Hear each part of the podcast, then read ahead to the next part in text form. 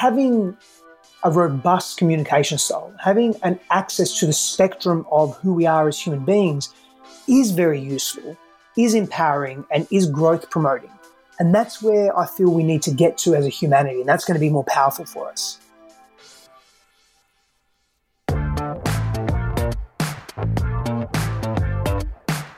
Hello and welcome to the B B X X podcast, Let's Get Intimate. I'm your host, Sasha Laurie, and we're here to challenge the way our culture has conditioned us to talk and think about sexuality, intimacy, and healthy relationships. To question everything, to embark on a journey of self-understanding, and to begin to rewire some of the backwards thinking that we've absorbed from the subconscious influences that have shaped us all. Our hope for you, and for myself, and for all of us here at B B X X, who are on this journey with you every day, is that through a better understanding of our own identity, of who we are, and why we are that way, we can form deeper connections with other people and live healthier, more fulfilling relationships as a result. Join us as we change the conversation and the culture surrounding intimacy and relationships. And remember that better relationships equals a better life. Stefanos Sifanos is a love and relationship coach and expert on masculine and feminine energies. His goal is to help give women, Mother Earth, and humanity in general a group of men that's more connected, grounded, open-hearted, and open-minded by helping them discover who they are and cultivate a deeper sense of self. Through his own personal experiences, working with countless experts along the way, and deeply examining his own masculinity and social constructs of what it means to be a man in contemporary times, he has set out on a quest to free fellow men from their mental, emotional, and spiritual limitations, beginning with expanding his own.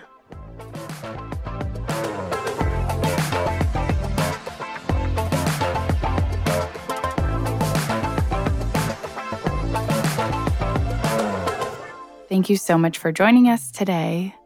It's a pleasure to be here. Thank you for having me. I wanted to start out with a quote that I came across listening to your interviews, and it really struck a chord with me. And it was this idea that our greatest voids or our deepest voids can become some of our greatest values. And obviously, B B X X, this company I've built, and the conversations we have didn't come out of nowhere. I didn't build a company to help connect people and to enhance intimacy in our lives because I had plenty of it. I didn't want to help people communicate better because I had any concept of healthy communication or healthy relationships. And so the quote kind of made me chuckle, but also really... yeah, struck a chord. And so I wanted to just have you begin by speaking a bit to that quote and to your journey behind it.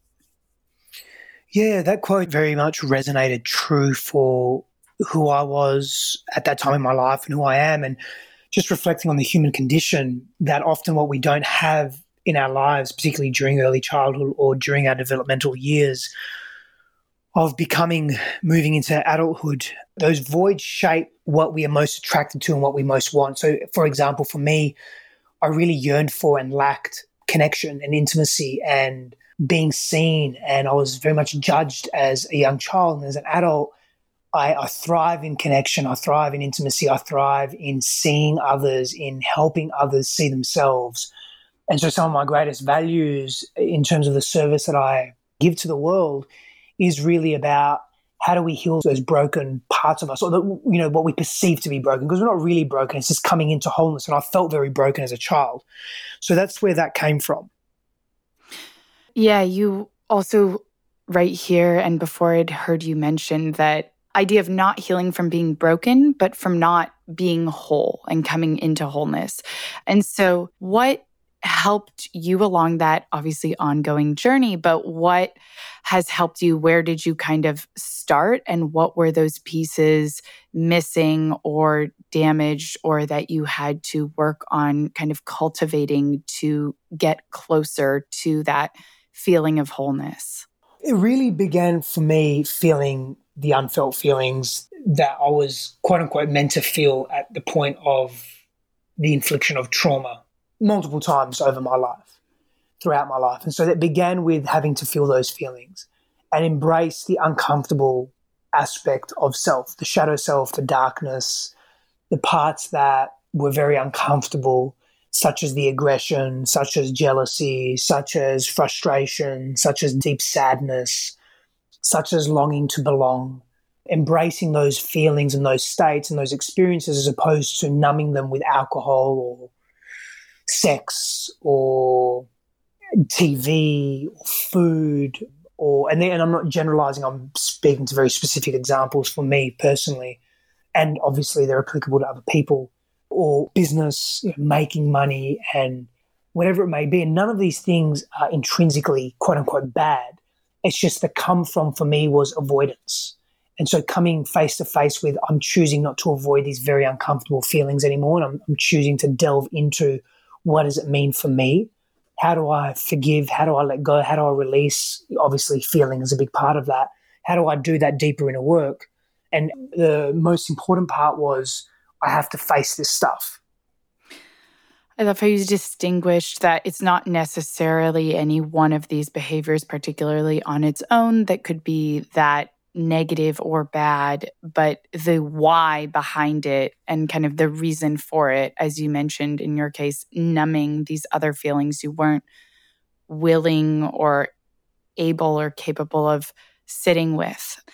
For other people who might be listening, how would you recommend that they recognize if they are feeling these or refusing to feel these emotions? How can we I think a lot of times people don't realize they're numbing something or distracting themselves and don't even get onto the level where they can tap into those kind of levels of emotions and feelings and the why beneath things.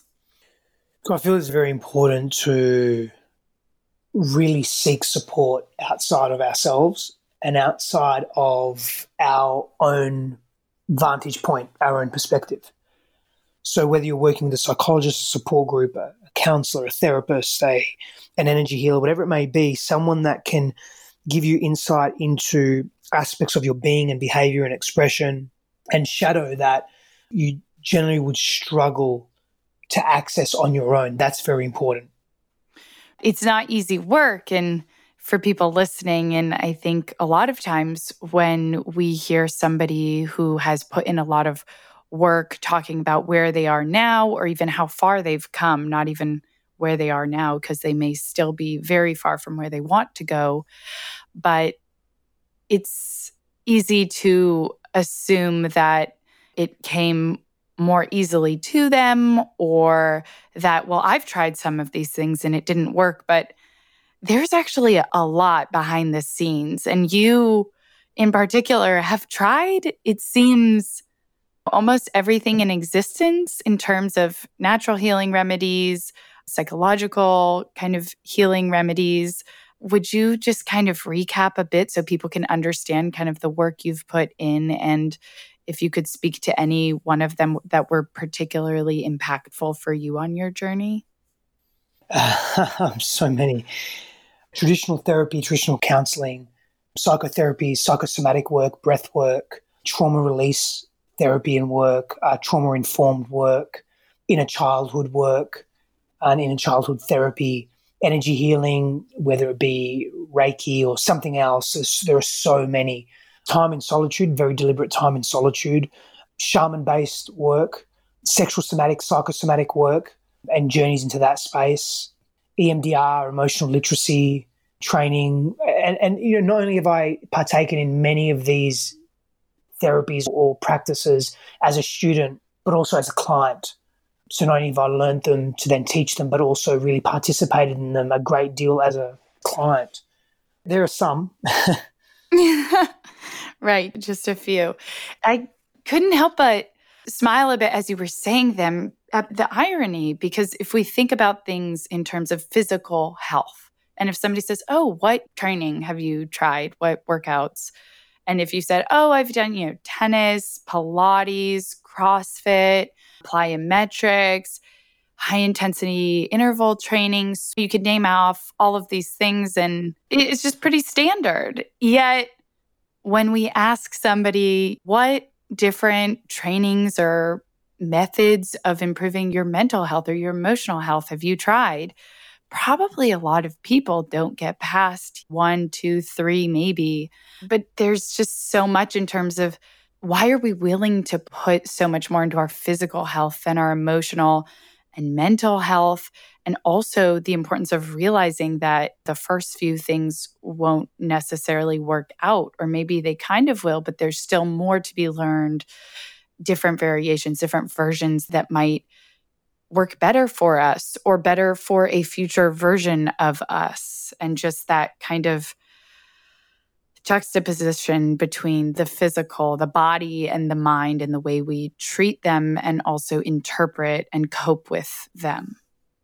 Well, I think one of the one of the big reasons why the physical is more accessible than the mental and the emotional is because it's more tangible. We can see it and we experience it with our physical senses. And because it's more tangible, we almost make it more real.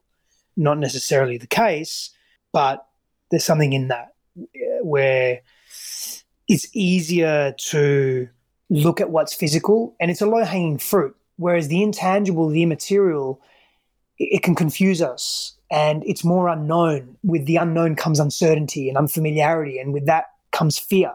So we're, we're generally fear-averse, and so we don't go into the unknown, we don't venture there too much, but there's so much wisdom in the unknown, because before something becomes known, it's unknown, and we have to explore and venture, and our ancestors have done that for millennia upon millennia, for millions of years, and hence why we are where we are as a humanity today, in part from an evolutionary perspective, but from a socio-cultural perspective as well. So there's something to be said for venturing into the unknown, and the mindscape and the emotional being and the spiritual self is part of that integration. I think we have a, a long way to go, and I think we're also really close in terms of how we see ourselves.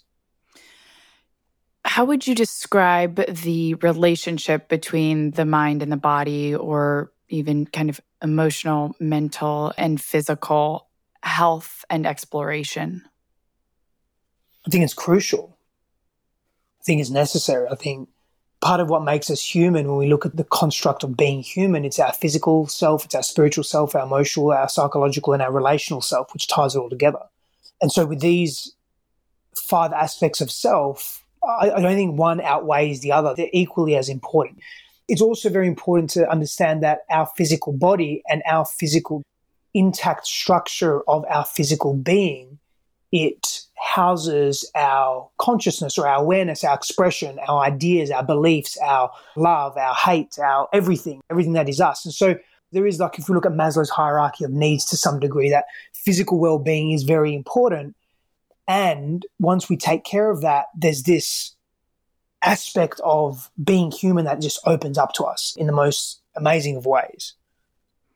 Absolutely, that deep relationship. And then kind of the discrepancies in terms of how we interpret it and cope with or fear physical versus emotional danger or pain. But then again, how closely they are intertwined in actuality, because so much of physical pain can be treated through the mind, and so much of emotional and mental stress can show itself through the body. And so really kind of learning to train one uh, and strengthen one through the other. We talk about this a bit for men specifically, but your work goes deeply into not just masculinity, but femininity and the relationship between masculine and feminine energies.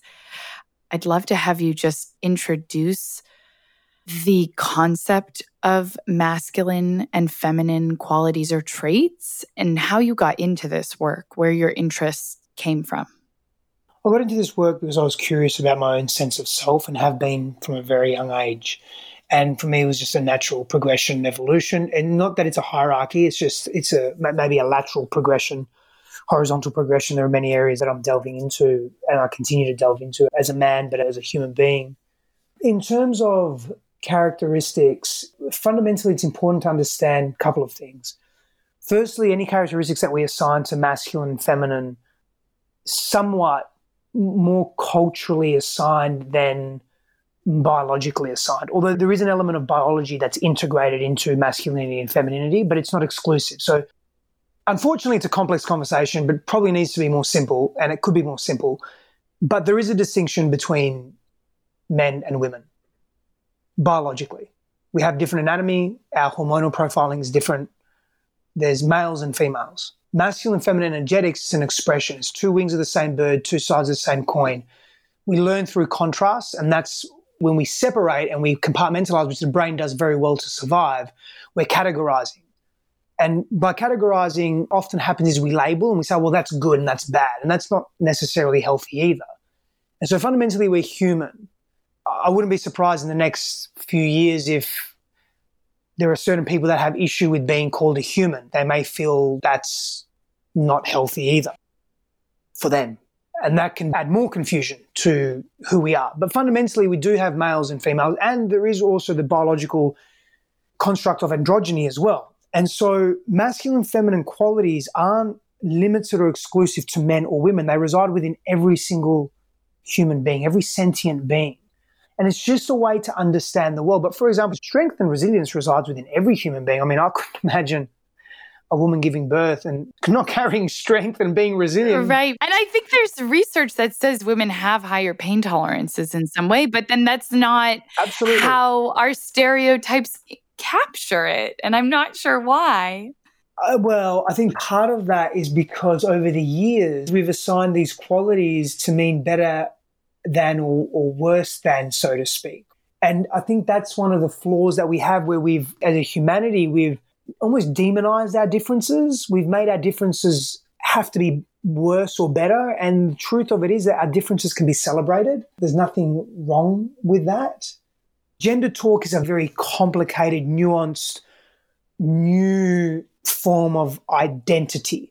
Fundamentally, there's male and female, but now there's also transgender, gender neutral, non-binary, agender, pangender, two-spirit, third gender, all, all of these different combinations. And it's, it's again, they're not wrong or right. If you say to me, hey, Steph, I'd love for you to refer to me as gender neutral, I'm not going to say to you, no. Why would I say that? I can't see why I would say, no, I'm not going to refer to you as that. That's your choice. Sure, I'm going to refer to you as that. If that's what you want, I'm going to respect your choices. And we can't still deny that there are males and females from a perspective of genetics and what that actually means. So why are we bringing this up? Why is this somewhat relevant? Because from an evolutionary perspective, because there's anthropology, there's evolutionary psychology, there's biology, there's how we've evolved as human beings, as a species, we've seen that men have generally been more physically active. And in order to, they've been responsible for extending the perimeter, for surviving, for fighting off danger in the wild. And a woman's role has been one of another one that's contributed to our survival and our thriving in many different ways. And so because, again, we, we come back to that physical being very tangible, a man's strength and resilience, yes, it's, it's been mental and emotional like a, a female's, but it's been more obvious in the physicality. And again, for some reason, because we see the physical as very tangible to us, we've maybe prioritized that. And so maybe we've added more weight to that. And then we've said, oh, well, strength and resilience is a masculine quality, but that's not necessarily completely true. And so, as we've just discussed with, with as one example of many, a woman giving birth, I mean, that requires compassion and strength and resilience and toughness and focus and determination. And focus and determination and toughness, these are generally, quote unquote, masculine attributes. But again, that doesn't mean that a female doesn't carry those attributes, just like it doesn't mean that a man or a male doesn't carry attributes such as compassion, empathy, as an example, that have generally been associated with females or the feminine. So I think we've got to move a little bit beyond, before we can get to masculine, feminine dynamics, or do and be energy, go and flow energy, active, passive energy, which again, learning by contrast, we have to come to some level of acceptance that these are human qualities and human traits. And I think that can help us move outside of the scope of difference is bad. I think that's really healthy. And I think I almost imagine that rather than being on a different side of the spectrum in terms of male or female, I see them kind of grouped and just grouped separately, whether it's on a spectrum or kind of all over the place, but other qualities that tend to go along with one. So perhaps empathy goes with compassion, goes with patience, these other things that might be grouped together and people can adapt or learn or bring into their life and onto their spectrum a new set of these qualities, regardless of if they were previously conceived of being masculine or feminine. And so I think perhaps having you speak a bit to your journey through them and these qualities that you've been able to grow into or adopt or dive deeper into might help people in terms of seeing it on a spectrum, but not one as strictly bound by sex or gender. Yeah, I completely agree. I think qualities and traits, expressive traits, uh, really do reside on a spectrum. And I feel that as humans, it's very healthy for us to have a blend of all of those traits. I think sometimes humans can identify with a core energetic. Me personally, I, I generally identify with a core masculine energetic and therefore tend to have more quote-unquote masculine qualities or outwardly projected qualities. But that's not to say I'm not very internal. If there was a contrast there, I'm very internal personally. So I think it's healthy for us to have a combination of these qualities. So what are some of those these qualities? Again, traditionally speaking, some of the qualities that may be associated with a masculine energetic would be introspection, stillness, presencing or presence, honoring or honor, clarity, being powerful, being robust, being magnetic, purposeful, uh, explorative energy, stable in oneself, trustworthy, goal-orientated, assertion or uh, being assertive, being singular and rational, analytical, fierce, determined. These are some of the qualities. Linear and logical, submissive. That doesn't mean that these qualities don't reside within a woman, nor should they. Of course they should, and they can, and they do. Other feminine qualities may be that earthly grounded connection, that feeling, being conservative, heartfulness, softness, intu- intuition, cooperation and collaboration, awareness, surrendering, vibrancy, Um, the, the feeling or the sense of connectedness, wisdom and movement, care and compassion, empathy, embodiment, sustainable in choice and action and thought, aesthetic beauty, um, passion, emotional, permissive, affection or affectionate, tenderness, being catalytic, balance, harmony, vulnerability, responsiveness. Again, traditionally, in some areas of teaching, these have been more associated with feminine energetics, these qualities. But again, it's not to say that openness, transparency, and vulnerability doesn't exist within males. Again, vulnerability is considered a quote-unquote feminine quality. So this is where I think it can be really confusing for people. And it's really important to just look at, okay, let's look at human traits and human qualities as a starting point.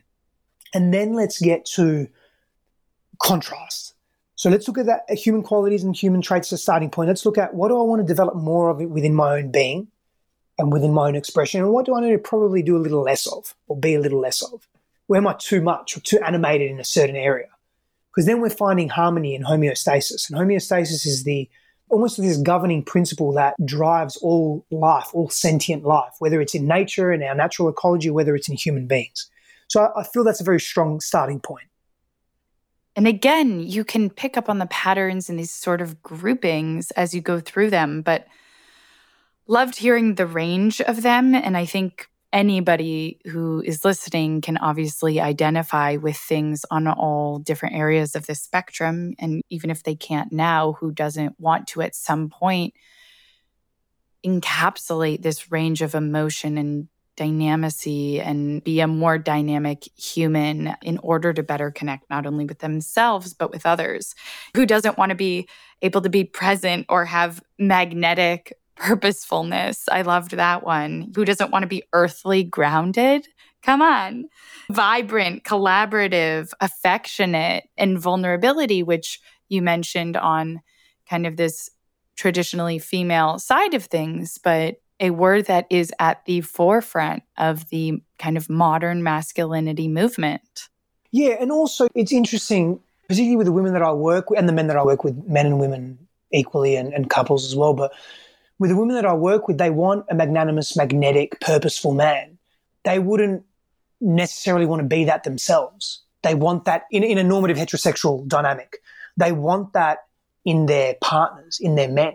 There's also something to be said for that. Now, whether that's a cultural inference purely or a combination, my perspective is a combination of evolution, biology, and culture, conditioning, how we've been exposed, history, not only short-term history, but long-term history in terms of how we've evolved over millions of years as humanoids, and the roles that we've naturally adopted and adapted to and what we've been better suited to. And we complement each other. And there's nothing wrong with that, but we demonize that in our society. In a culture of what I perceive to be over-politically correct discourse and, and a narrative that engages us immediately from the back foot, I think there's something to be said for celebrating difference. And I think in the past, we haven't celebrated difference. And we've prioritized maybe these quote-unquote masculine qualities more than the feminine, which has somewhat demonized the feminine, which isn't healthy, which has separated and caused segregation and isolation and divisiveness in our society and within the self. And that hasn't brought us harmony. That hasn't brought us homeostasis. That hasn't brought us intimacy and the need to be seen and to, to see others with the basic human needs, you know, to, to reciprocate respect and affection and acceptance and reverence for each other. So there's something that we can change there. And I, and I think if we step a little deeper into how do we celebrate difference, that can be a heart-opening starting point for us all. Yeah, the concept of celebrating difference and also celebrating our capacity to blend and to mix these things as well. You mentioned kind of the role of evolution and history, gender roles you spoke to a bit earlier.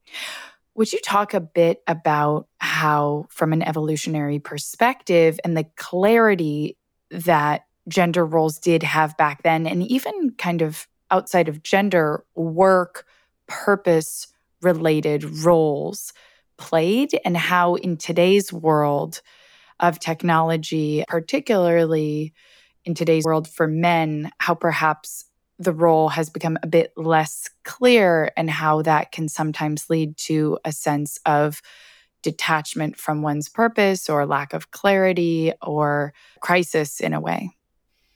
A masculine and feminine construct can definitely, or, or collective cultural values can definitely impact our internalized sense of crisis. In other words, if we aren't behaving in accordance with the in-group that we are a part of or our immediate community and how they see us or quote-unquote project and expect us to be, that can cause us to feel very disconnected and very unsafe within ourselves. That can cause us to face this internal sense of crisis. So particularly for men, we could say for a few thousand years, and again, depends, it, because cross-culturally it's not completely the same, men have played a particular role. And if that role is either taken away from them or they're unable to engage in that role, so for example, an example would be being the provider, they then deem themselves to be worthless. See, men, not only men in a modern sense, but men from an evolutionary perspective, and this is where the modern sense comes from, we have prided our value and our sense of self-worth on our utility. And so if you go back hundreds of thousands of years or, or millions of years, you look at men being of value by keeping their tribe safe or keeping their community safe or building something to protect or extending the perimeter or hunting food so that the family or community could eat and so forth.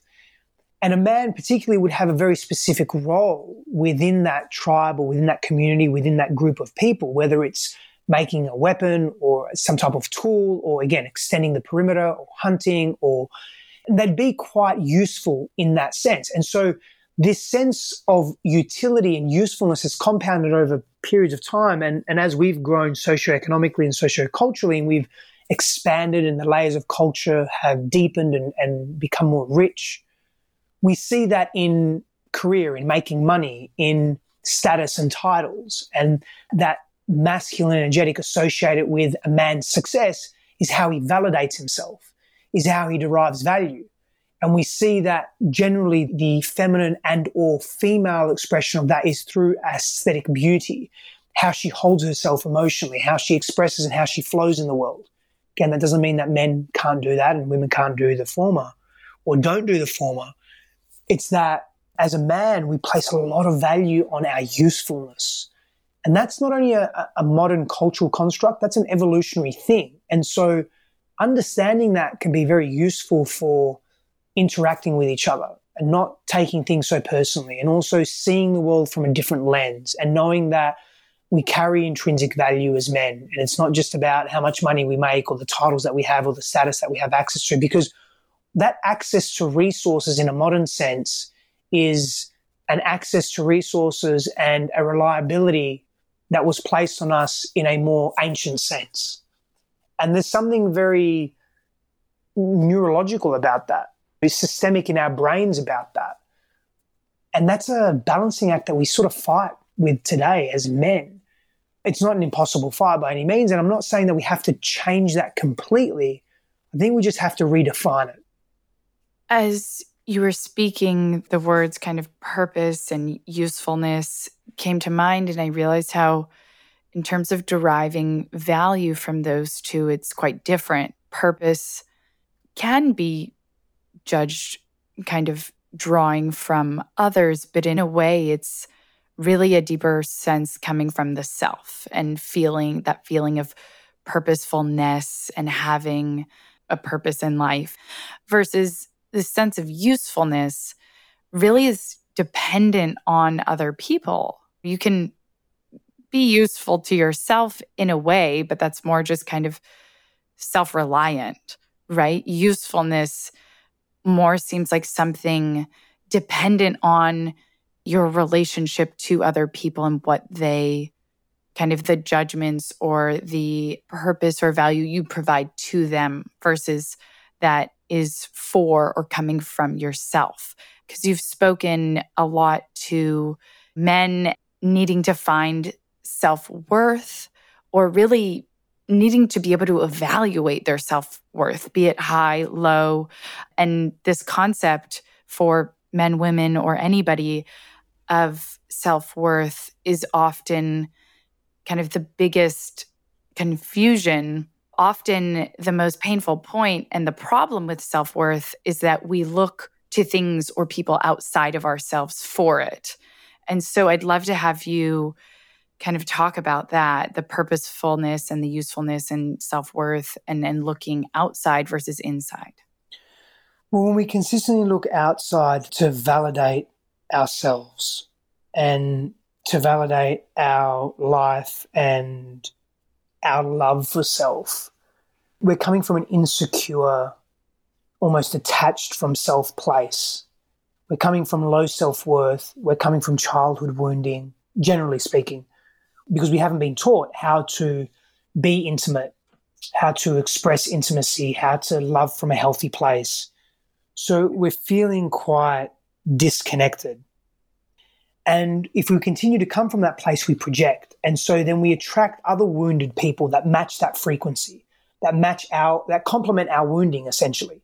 And so we get caught in this vicious cycle that reinforces our low self-worth. So for example, you may be a people pleaser, and you've learned that behavior because as a child, maybe you grew up in a volatile environment, and you learned that if you people please, if you made your mum and dad really happy and you went above and beyond and you got good grades and you were the greatest at sport and you cleaned the house, you did all these things, you'd notice a less volatility, less violence, less abuse, even if it was just marginal, but you noticed that became a coping strategy. You then learned that if I make other people happy and sacrifice my needs for others, then I'm going to have peace in my life. I'm not going to have violence. That kept you safe. Now you carry on that energy or that pattern into your adult relationships. You're sacrificing yourself, you're people pleasing others. You're generally going to attract people that also need the people pleasing, that is, narcissists or people with hyper selfish, self-absorbed, narcissistic tendencies that are going to take advantage of you, that are going to manipulate you. And you're caught in this circle that reinforces this need to people please. That's very draining and very painful. All it does is reinforce that low sense of self-worth and you seeking validation outside of yourself.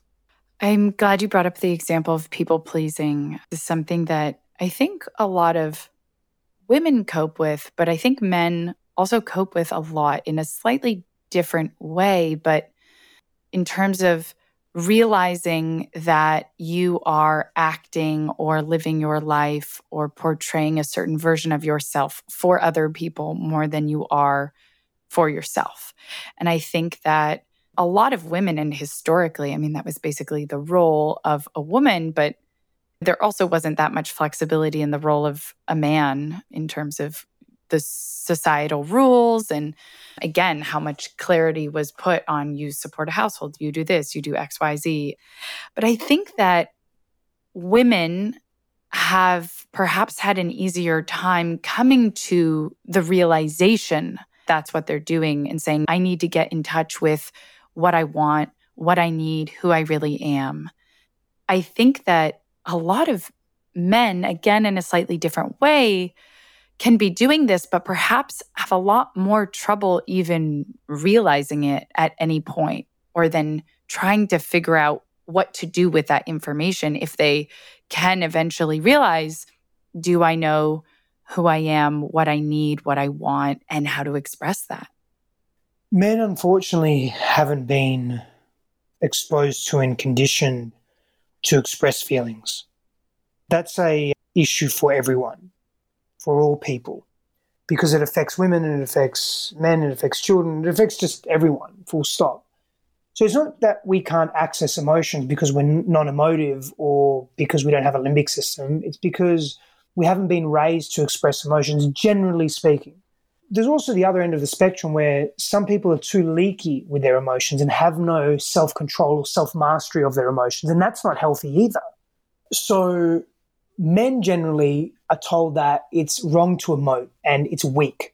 And we don't want to be weak because that interferes and that impacts our ability to be useful. And we don't want to be weak because it doesn't feel good. And we live in a society, and we have for a long time, where feeling unpleasant feelings is not advised. It's disregarded.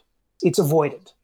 And we numb ourselves, whether it's with T V, with alcohol, with distraction, with workaholism, with any, you you fill the gap in with whatever ism you wish.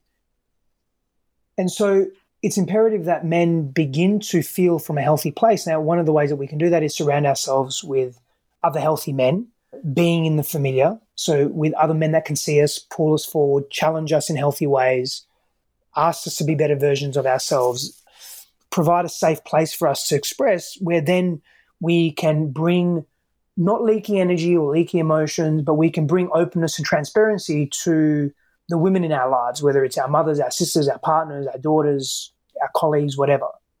And that then is going to be very helpful, because we generally want to relate with others in a way that's familiar to us. So, for example, if women have been more conditioned and it's more appropriate, it's been advised, they've been told that it's more appropriate for them to emote, they're going to want their men to emote. They're going to want their partners to emote, because that's what's familiar to them. Mm. If men are accustomed to, and I'm being stereotypical here, I'm generalizing on purpose just to provide an example. Men are conditioned to shut down and avoid, then they will have an unconscious bias and expectation towards their part of their communication style being to shut down and avoid. That doesn't make it right just because it's familiar. So having a robust communication style, having an access to the spectrum of who we are as human beings is very useful, is empowering, and is growth promoting. And that's where I feel we need to get to as a humanity, and that's going to be more powerful for us. I love hearing all these examples of, again, just kind of global human traits, characteristics, struggles, whether it's people pleasing, whether it's trying to be useful. That could be in a, from a provider standpoint or a caretaker standpoint. These struggles with emoting how we feel or even realizing. It's very difficult to, on a physical level, on an emotional level, mental level, register what it is we're feeling, the why behind it, let alone then communicate it to ourselves and on top of that to somebody else. And so there are so many different people of all sides of the coin, masculine, feminine, and in everything in between, who have expressed to me so many of these similar global human struggles. And so in order to help our listeners kind of look into their own lives and have something actionable, I think it helps to hear examples, whether that's from yourself or from people you've worked with, in terms of what behaviors, exercises, or actionable pieces of advice have led to breakthroughs, whether in the case of people-pleasing or looking outside of ourselves for value or being able to finally get in touch with who we are and what we need and want. Yeah, I think facing all of who we are is very important. What I mean by that, in terms of facing all of who we are, is not polarizing our experiences. So we have a propensity to move towards what's very comfortable, so happiness, ease of access, joy, and these are beautiful states to be in. In fact, they're what I call desirable states. And then we have undesirable states such as sadness and anger and jealousy and frustration and aggression, myriad other examples. Now, we don't want to constantly move towards these places because they're not desirable, clearly. If you lined up a thousand people and asked, hey, would you rather be happy or sad? Unless someone has a pathology, I'd say a thousand out of a thousand are going to say happy. I'd rather be happy. At a simple level, a very simple level. Yeah. I love operational definitions. So now I'm like, and what would all one thousand definitions that's of, right, happiness of happiness be? be? Yeah, that's right. And also beyond that, the truthful answer is, well, does it have to be an either or? Why can't I have both? Because I can't know one without the other, right? Contrast. But at a simple level, at a simple level, if you had to choose one, people are going to choose happiness, generally speaking. I'd say specifically speaking. Absolutely. But there's nothing wrong with sadness. But because we won't choose it, we think something's wrong. There's nothing wrong with anger. These are states that have something to teach us, but we avoid them. And so to answer your question is embrace everything that comes to you.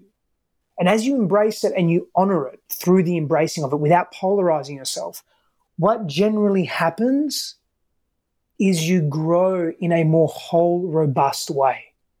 Because now you're not isolating yourself. You're not saying, oh, I don't like this, I'm going to do everything I can to avoid it. But you're missing a, a sacred teaching that that experience has to offer. We have breakups. Maybe the breakup is traumatic and sad, and there's anger there and there's grief. And instead of feeling the grief and cycling through all the different emotions and engaging in rituals such as maybe a, a deliberate period of abstinence or, or a practice of self-reflection or maybe a, a letter-writing practice or an expressive practice or, or an emotional release practice and a combination of this and more, we just say, well, fuck it, I'm just going to dig in, I'm going to get into my work. We avoid those very uncomfortable feelings. And like the bison who doesn't run away from the storm but rather moves in towards the eye of the storm to get through it quicker, that's probably what we need to do. We could take a leaf from the bison's book. And really, that there helps us achieve and embody what you're referring to. Love the idea of taking a page out of the bison's book. So particularly people who are struggling to identify who they really are, there are levels. There are parts of our authentic self we maybe haven't ever actually portrayed before. There are parts of our authentic self that we should and want to lean into more. But then there are also, for people who have struggled with things like people-pleasing or looking outside of themselves for value, who are portraying traits that aren't actually authentic to their inner selves.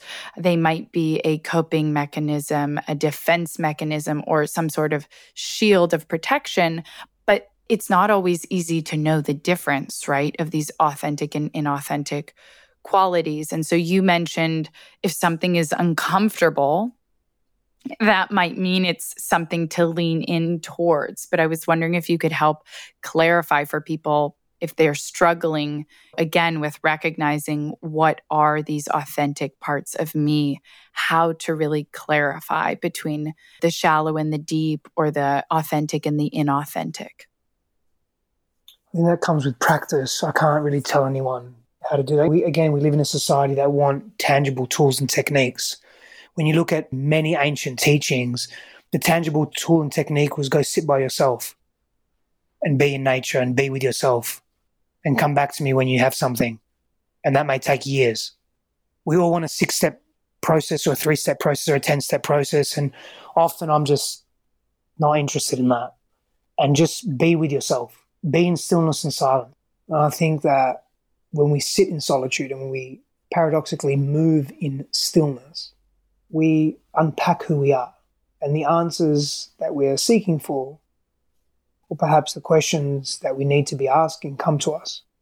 I think that is an incredible example that really shows the simplicity and the complexity of this at the same time. And it was great to have you clarify that there is no easy answer. In a way, there might be a simple answer, but simple and easy are very different. And simple things can be very complex underneath. There is so much complexity in simplicity, and that kind of whole concept always fascinates me. But I do think it's helpful for people to hear there is no one-stop shop, this six-step program. You just have to start and you have to practice. And you mentioned this concept of solitude and stillness and silence. And I think that is such a daunting place for so much of us, particularly in a world today where it's almost impossible to find. Even if people are brave enough to look for that and seek it out, it is not as easy as it used to be with all the distractions and the busyness and the thoughts and everything moving one hundred miles an hour. I'd love to have you talk a bit about the difference between isolation and solitude, the struggle of isolation and your kind of proposed solution of solitude. Your isolation generally comes from fear and a feeling of less than.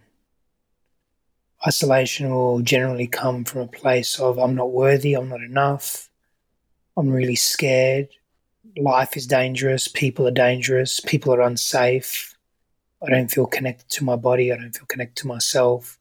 Isolation is almost forced, whereas solitude is very deliberate, and solitude is a choice. Solitude is a choice to be on one's own, but you don't feel alone. You are with oneself, you're with yourself in order to gain context and understanding and wisdom in the world. So they're very different come-froms. That's essentially the, the fundamental difference between isolation and solitude.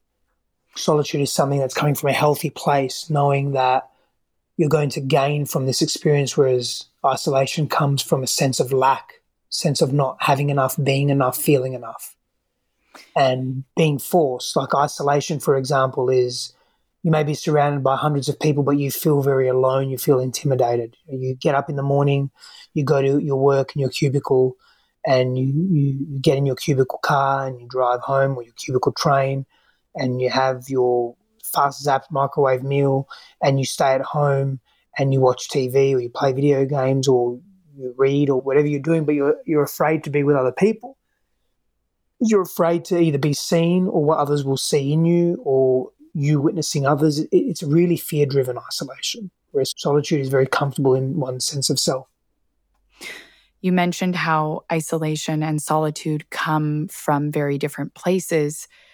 Could you tell us how they each then have the ability to take us to very different places?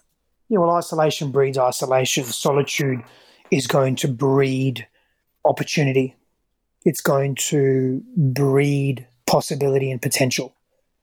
it's going to give you a sense of wholeness, sense of peace. Isolation is just going to give you more uncomfortable feelings that you're going to try and continue to avoid through whatever your distraction methods are.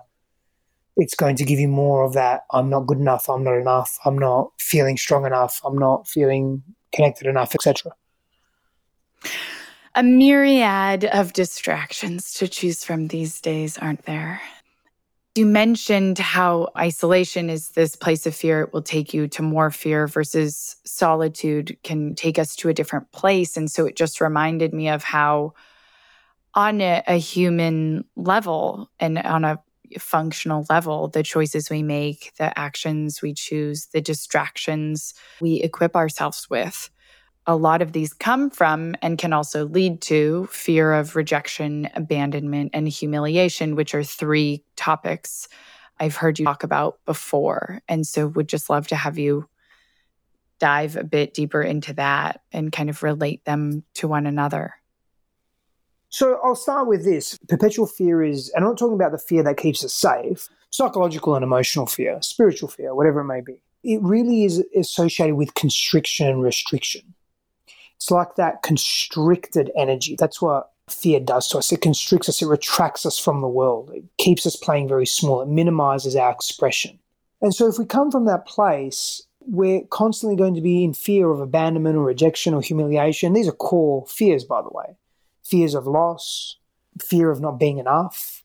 And so the more we allow that fear to consume us, the more worried we become about those things that we're trying to avoid. The more we try to avoid them, the more tactics we implement to avoid them, the more fear we experience in order to keep us on our toes, in order to keep us very aware of, oh, I don't want to experience that. What do I need to do?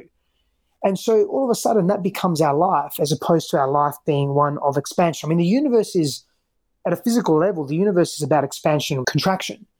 So we're no different in that the human psyche is no different, but we're a little different in the sense that we get to choose that desirable state of expansion or that undesirable state of contraction. Sometimes we choose unconsciously because we're conditioned through neurological grooves in our brain, through patterns, behavior, and so forth, familiarity, that make us think and feel, oh, well, this is what I need to do and this is who I need to be.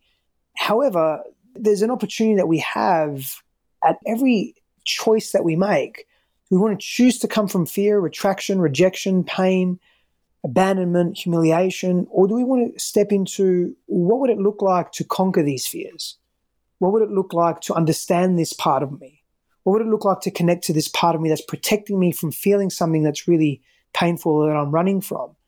And if I go into this with a mindset of this is temporal and I get to expose a part of me that I haven't touched before, which may then bring me closer to that sense of wholeness, which pulls me further away from fear, I wonder what that would look like. So if we can approach life from a place of curiosity, that can be very empowering for us and lead us more towards expansion as opposed to contraction.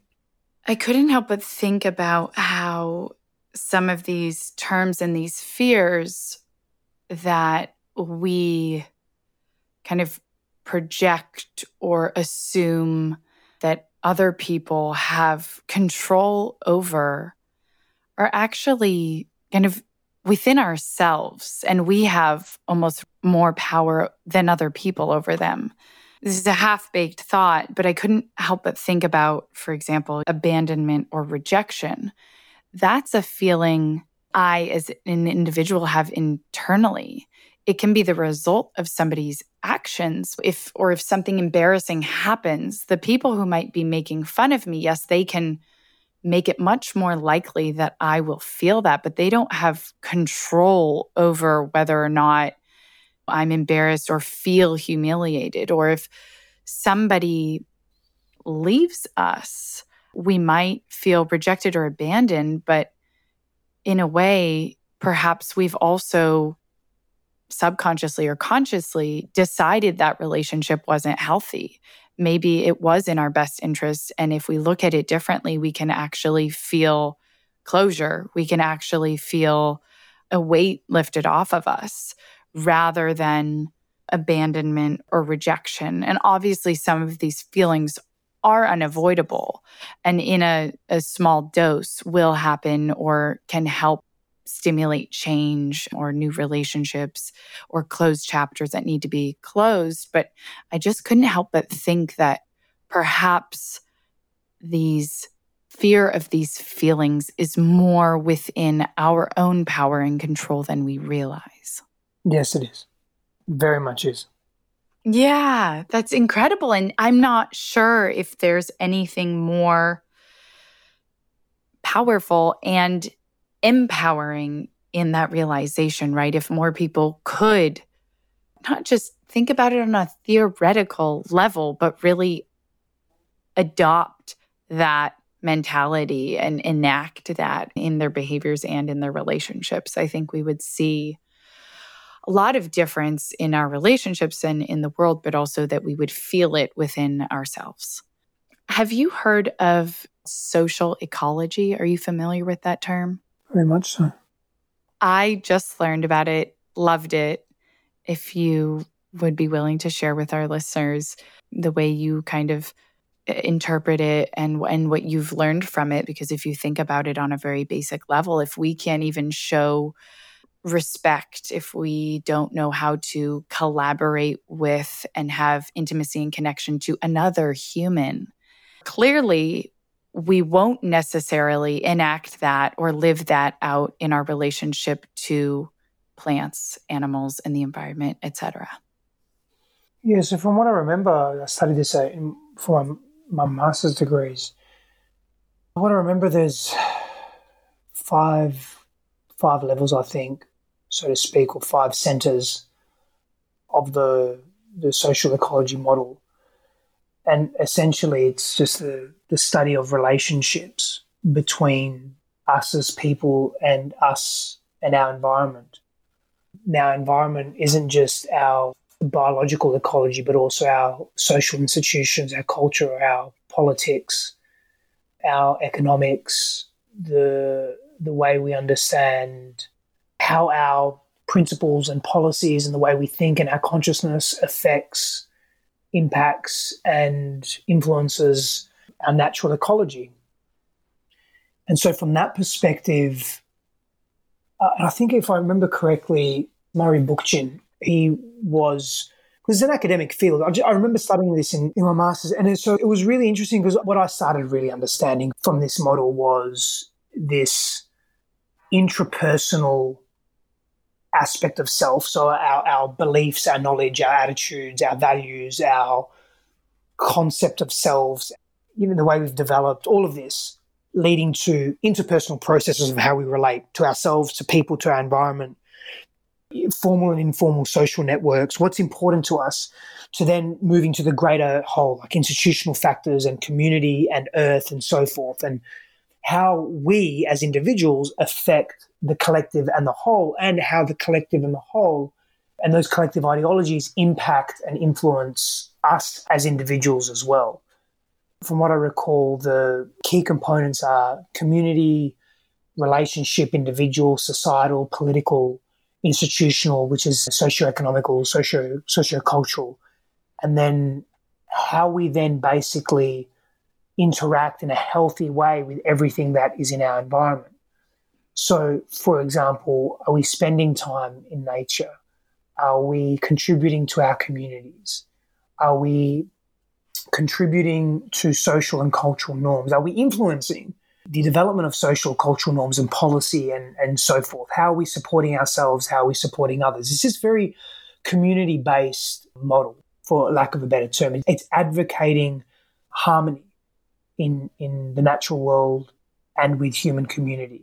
Again, celebrating difference, celebrating diversity, celebrating creativity and freedom. Obviously, education is a big part of that. It's more about education and how do we live in harmony without, how do we create social equity in our world? How do we move away from maybe definitive or dogmatic hierarchy? How do we leverage technology, community, collaboration to create a world that is quote-unquote fairer, or again provides greater equitable access to resources? But essentially it's how do we live in greater harmony with our environment, which I think is very valuable. It's just how do we make a transition towards that? because right now we're not necessarily living from that space. Right now we're more about, if I had to sum it up in, in, in as short as possible, right now we're living from a place of maximising shareholder interests, c- corporate quarterly profits first at any cost.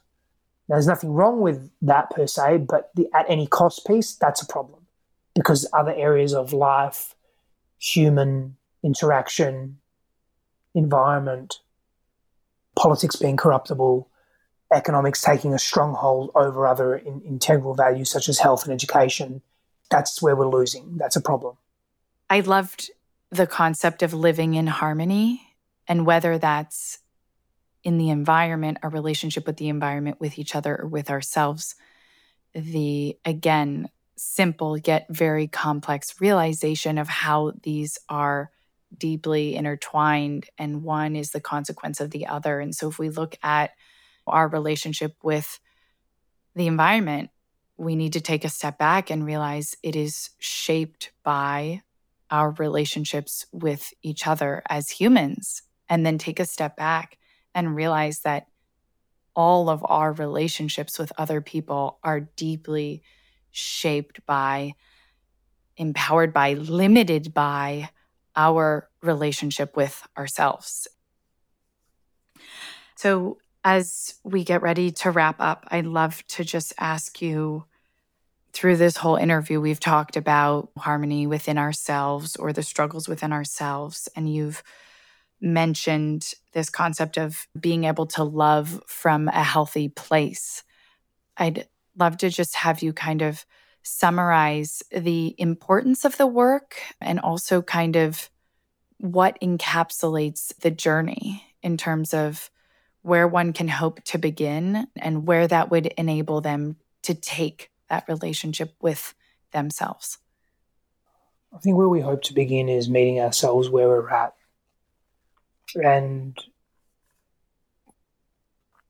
taking ownership of where we are at, and an inventory of where we are at, and meeting ourselves there. And what does that look like?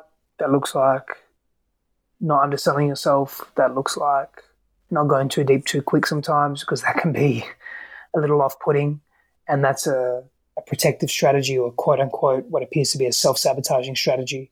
And we're better than that. And so putting less pressure on ourselves to perform is important. And at the same time, providing ourselves with an incentive to perform is important. And finding that balance is really found through practice.